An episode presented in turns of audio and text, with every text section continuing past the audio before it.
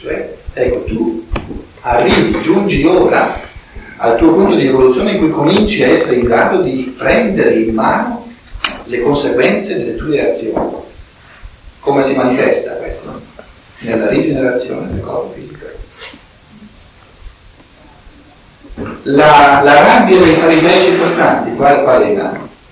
Soltanto Dio può rimettere i peccati. In altre parole, soltanto la forza divina è la forza di gestire i peccati. In altre parole, non vogliono concedere che questa forza divina ora entra nell'uomo e che quindi anche il figlio dell'uomo, anche l'uomo, comincia a essere in grado di riprendere che gli vengano rimessi i peccati.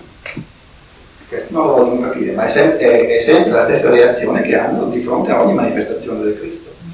Perché ogni manifestazione del Cristo è una variazione, sono infinite variazioni di questo tema centrale, che ora entra nella terra la forza del Dio solo la forza della responsabilità in proprio, la forza della, della responsabilità sia conoscitiva sia morale.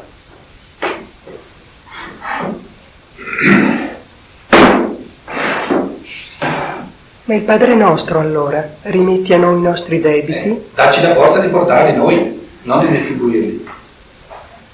Come noi, siamo, noi. come noi siamo così bravi che quelli degli altri non è che li vogliamo portare noi, li rimettiamo a loro.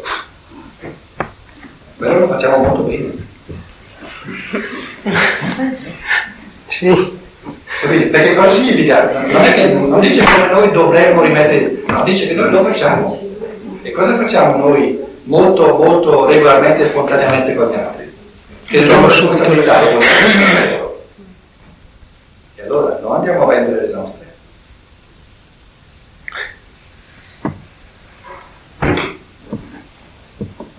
Quindi dai, dai a noi la forza di prendere in mano perché se noi abbiamo la forza di prendere in mano i nostri cosiddetti peccati, lui è in grado di rimetterceli. Perché una persona non in grado di prendere su di sé le conseguenze delle proprie azioni, non in grado che gli si rimettano i peccati, è un bambino. È per quello che il Signore del karma, che ci dà è la forza interiore di gestire per conoscenza e per responsabilità morale, in base a conoscenza e in base a responsabilità morale, di gestire il proprio karma. Questa è la forza del Cristo, questo è il Cristo. Perciò chi non accetta il proprio karma è il Cristo. No, chi non accetta il proprio karma non è signore del karma, ma è servo del karma. Sì, ma chi non accetta chi vuole Sì, ma lo subisce perché il karma gli, gli arriva addosso comunque. Sì, allora quello che è il karma. Sì, e quindi diventa schiavo del karma, perché del karma o si è signori sì. con la forza del Cristo, o si è schiavi, perché continua a, a darti botte. Sì. sì. E anche di Marx. Cioè, perciò il destino lo si accetta o si subisce. O lo si subisce. Sì. Non è che va via, se io, se, io, se io, non lo accetto va via, no? Mi arriva addosso e lo subisco non, non da signore, eh, curios, eh? non da signore del karma, ma da schiavo del karma. Eh, la, la, la, scienza dello spirito ci aiuta a, a, cogliere proprio come sono precise queste espressioni dei Vangeli, che siccome non c'era la scienza dello spirito, si pensa che qui Pietro dica chissà che cosa, dice tu sei il Cristo, il figlio di Dio, figlio del Dio vivente. C'è un'affermazione molto più importante, molto più giusta sul Cristo, sei figlio dell'uomo. E perciò si capisce che poi nello stesso Pietro dopo un po' parla Satana. Quindi vedete che la scienza dello spirito ci, ci aiuta a interpretare molto specificamente eh, i testi, non pensare che questa, questa rivelazione di Pietro sia il più giusto e il più alto che esista. No, è Pietro che parla qui, non è Lazzaro risvegliato. Anche perché siamo tutti noi figli di Dio vivente. Chiaro. Chiaro. Chiaro. Automaticamente lo siamo. Invece il figlio dell'uomo non viene automaticamente.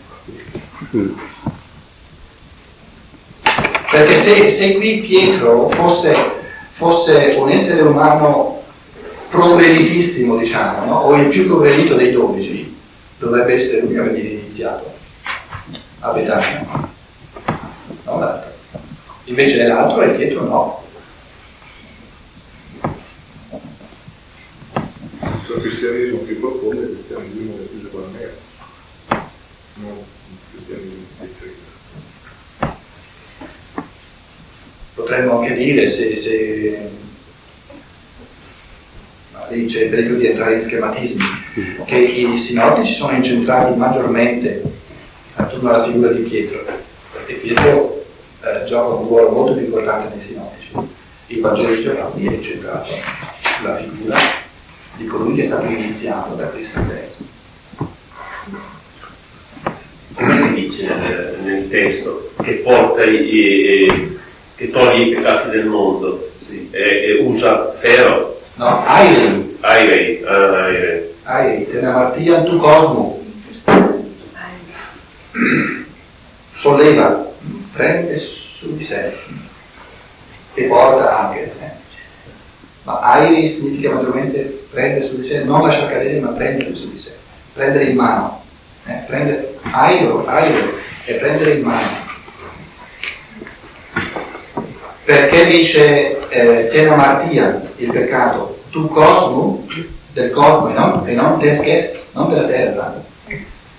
Eh, una, una, una, spiegazione esauriente ci porterebbe un po' lontano. Non so del mondo, per il cosmo. Eh, in greco c'è la parola cosmo. Eh? Ciò che noi traduciamo con la parola mondo, in greco è la parola cosmos. Non esiste in greco la parola mondo. E eh, c'è una bellissima conferenza di Stato in cui dice, ma proprio riassumo brevissimamente in modo che lei eh, possa farci i suoi pensieri, e dice, le nostre azioni hanno una duplice linea di conseguenze. Hanno una serie di conseguenze che sono dentro di me, perché sono, supponiamo, porta l'esempio di, una, di, un, di, un, essere che cava gli occhi a un altro, di un, di un uomo che cava gli occhi a un altro. Questa azione ha una serie enorme di conseguenze dentro di lui, nella compagine del suo io, del suo corpo astrale, del suo corpo eterico. Supponiamo correnti che vengono messe in disordine o, o certe correnti di, di, di uh, di passioni egoistiche che vengono enormemente rafforzate, perché la decisione, vivere con i pensieri di cavalli gli occhi, e poi cavalli, e poi tutti i pensieri che hanno a che fare con le di cavalli, eccetera, ce ne vuole di odio a una persona per poter compiere un'azione del genere. Quindi un rivolgimento enorme, uno scombussolamento enorme nel mio essere che, ho, che ha fatto questo. Tutta un'altra serie di conseguenze della mia azione sono le conseguenze oggettive, cioè fuori di me.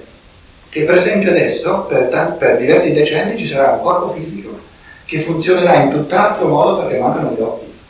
Questi sono processi oggettivi nel cosmo, nel mondo, che non sono dentro la mia interiorità, ma che sono fuori di me. Ora, Steiner dice, che le nostre azioni chiama queste due, queste due serie, queste due dimensioni fondamentalmente diverse delle nostre azioni, le conseguenze karmiche da un lato e le conseguenze cosmiche dall'altro. Le conseguenze karmiche è tutto quello che succede a me, al mio essere, in base al mio agire. In queste conseguenze non ha diritto di metterci mano nessuno e il Cristo è il primo a proibirsi nel modo più assoluto. Perché se, se entrasse in queste conseguenze, lederebbe la, la libertà della persona umana. E la, la, cosa che il Cristo si proibisce nel modo più assoluto è di ledere la nostra libertà. Se, se entrasse lui a voler mettere a posto lì, nelle conseguenze karmiche, ci tratterebbe da bambini. Sarebbe bellissimo da parte sua, ma noi saremmo bambini. Perché potremmo fare quello che vorremmo, tanto le conseguenze poi ci pensa lui. Invece l'enorme domanda è che cosa avviene delle altre conseguenze alle quali io non sono in grado di far nulla? Quelle sono le conseguenze cosmiche. Tutte queste conseguenze, come signore del karma totale, oggettivo, cosmico della Terra, le prende su di sé il Cristo. Perciò la, la pratica airi, o al nostro tuzeu, la mele Dio, o airi, te la martia, il peccato, tu cosmo, non del karma, cioè le conseguenze cosmiche. Quindi i testi sacri sono precisi fino a questo punto, sono estremamente precisi. Quindi non prende su di sé le conseguenze karmiche delle nostre vite, non può, non deve. Resteremo eternamente bambini, torneremo alla prima fase dell'evoluzione. Ma qua ci vuole qualcuno che abbia una forza di amore e di donazione tale da prendere su di sé, quindi da essere capace, da avere la forza di ricomporre e di rifare l'armonia in tutto questo mare infinito di disarmonia che noi creiamo oggettivamente con la nostra azione. Quindi immaginate che cosa fa il Cristo nel nostro cosmo, nel cosmo della terra. È questo che intende, che toglie i peccati del mondo? Che porta i peccati del mondo. Tu cosmo, non tes non della terra, quelli sono i nostri, quelli mm. conseguenze karmiche. È il risanamento del nostro fantoma praticamente. Mm. Mm. Quindi questo è l'altro grosso significato del Signore del Karma. Quindi l'io sono, in quanto individuale in ciascuno di noi, è Signore del Karma a livello karmico. L'io sono di tutta la terra, in quanto Cristo è Signore del Karma a livello cosmico, delle conseguenze cosmiche delle azioni degli esseri umani non diventeranno del mio karma neanche nella vita successiva dopo che nel Kabbalah ho provato l'esperienza dell'altro e tenderò a riparare diciamo. Eh, ma io faccio l'esperienza dell'altro in ciò che lui ha vissuto. Ah. ma non po- posso mai fare, fare l'esperienza del corpo fisico senza occhi.